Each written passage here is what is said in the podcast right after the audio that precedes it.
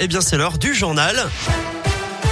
Et à Lyon, c'est là du Perrin qui est avec nous. Salut Léa Bonjour Eric et bonjour à tous. Est-ce que ça roule bien? Oui, ça va Eh bien oui, Non? ça va. Un kilomètre de bouchon quand même à l'entrée du tunnel Soufrovia en direction de Marseille. Un peu de monde aussi le long des quais en allant vers Paris à hauteur de Perrache. Sinon, ça roule bien partout ailleurs en ce premier jour de départ en vacances. Je rappelle que Bison Futé hisse le drapeau orange seulement en Ile-de-France dans le sens des départs. À la une de l'actualité, peut-être une candidature de plus. À gauche pour l'élection présidentielle, Christiane Taubira envisage d'être candidate. Elle donne rendez-vous à la mi-janvier tout en parlant d'union. L'ancienne ministre de la Justice sous François Hollande a publié une vidéo sur les réseaux sociaux.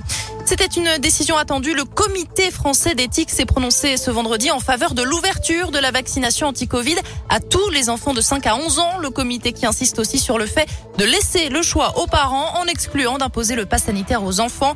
À noter qu'un nouveau conseil de défense sanitaire est prévu cet après-midi à l'Elysée. Il demandait la démission du maire de Rieux-la-Pape hier. Les élus d'un groupe d'opposition annoncent finalement leur retrait du conseil municipal jusqu'à nouvel ordre. En cause la condamnation d'Alexandre Vincendet pour des faits de violence commis sur son fils en mars dernier. Cette affaire, je cite, remet en cause la probité d'un homme à exercer un mandat public car l'exemplarité doit demeurer la règle. 27 écoles de Lyon touchées par un mouvement social aujourd'hui. La mairie relève 19 cantines fermées ce midi. 8 écoles accueillent des enfants avec un pique-nique. L'accueil en fin de journée peut aussi être concerné. L'intersyndicale n'exclut pas des mobilisations début janvier pour demander de meilleures conditions de travail.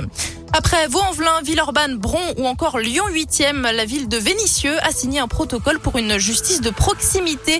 Partenariat entre la police, le tribunal judiciaire et la mairie notamment. Protocole qui vise à lutter contre les incivilités comme le tapage nocturne ou encore le déversement de déchets. Du nouveau, à la SNCF, les syndicats ont levé le préavis de grève prévu pour ce week-end. Les difficultés sont tout de même à prévoir aujourd'hui sur l'axe sud-est avec un TGV sur deux en moyenne. On passe au sport et les derniers ajustements pour Lyon, la Duchère. Dans deux jours maintenant, le club amateur accueillera au stade Balmont l'AS Saint-Etienne pour le compte des 32e de finale de Coupe de France de football. Quatre divisions séparent les deux clubs. C'est donc un derby attendu pour les Duchérois qui veulent créer l'exploit. Si la tâche ne va pas être facile, l'entraîneur de Lyon, la Duchère, Nicolas Lebellec, a donné quelques indications à ses joueurs pour se qualifier face aux Stéphanois. Vivre pleinement les choses, pas être crispé, euh, se lâcher, euh, arriver à empêcher l'adversaire de, s'exprimer et puis nous, euh, dès qu'on a l'opportunité, arriver à les fragiliser ou se créer des situations. Donc on en aura. Maintenant, dans ce genre de match-là, il faudra être très rigoureux, il faudra pas faire de petites erreurs parce que on sait qu'on va le payer cash. Donc c'est voilà, beaucoup, beaucoup de détails. Donc ça va être intéressant de voir comment on va se comporter dans cette situation-là. Lyon, la Duchère face à la Saint-Etienne, c'est dimanche à partir de 13h45.